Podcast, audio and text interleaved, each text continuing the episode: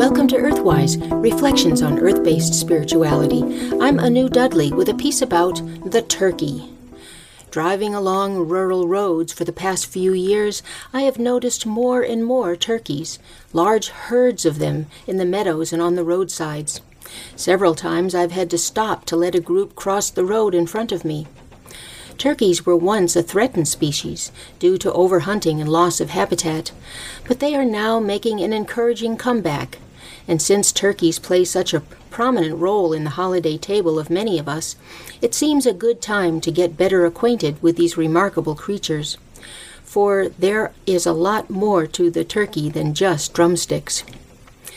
The turkey is native to Central America, and it was one of only three animals that were domesticated by the indigenous peoples of this region. The others were the dog and the guinea pig. Being a major food source and thus important to human survival, the turkey eventually acquired mystical significance. It was a sacred bird to the Mayas and the Toltecs, and was later seen as an aspect of the Aztec creator god Tezcatlipoca, and so called smoking mirror which referred to the misty surface of the earth and the mystery of abundance that arose from the earth mother. As an embodiment of this creator god, the turkey symbolized all the blessings that the earth provided. Some myths told of how the turkey helped create the earth and how it taught humans to raise corn. Thus it was called the jeweled fowl, reflecting not only the metallic sheen of its feathers, but also the preciousness of its gifts to humans. In some cultures, the turkey was called the giveaway bird because it manifested the life giving nature of the earth in forever giving away its abundance, in sacrificing itself, and then forever renewing itself. In this regard, the turkey was called the great Xolotl, the Aztec deity called the sacrificer of the holy ones, who killed the gods in the perpetual cycle of death and rebirth so that they could feed the internal cycle of life.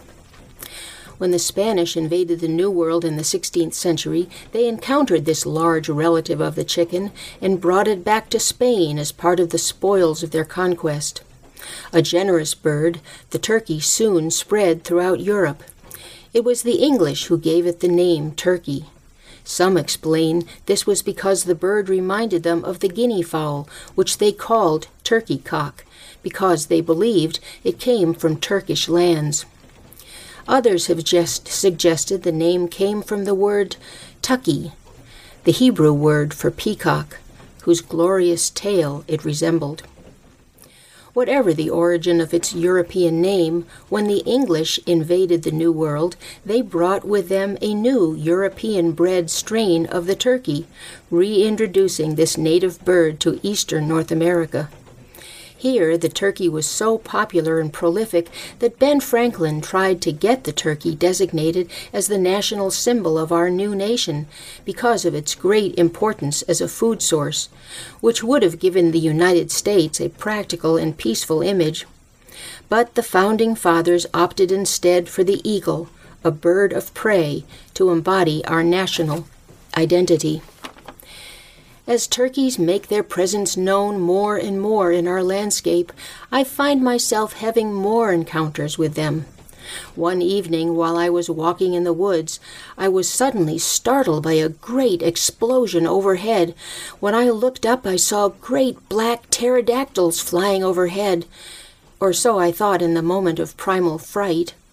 Then I realized it was just turkeys I had apparently startled them as they settled into their nighttime roosts in the trees. I had never seen them fly. Apparently, turkeys can fly up to 50 miles per hour for short distances. Turkeys do not migrate with the seasons, but remain here in the woods all winter.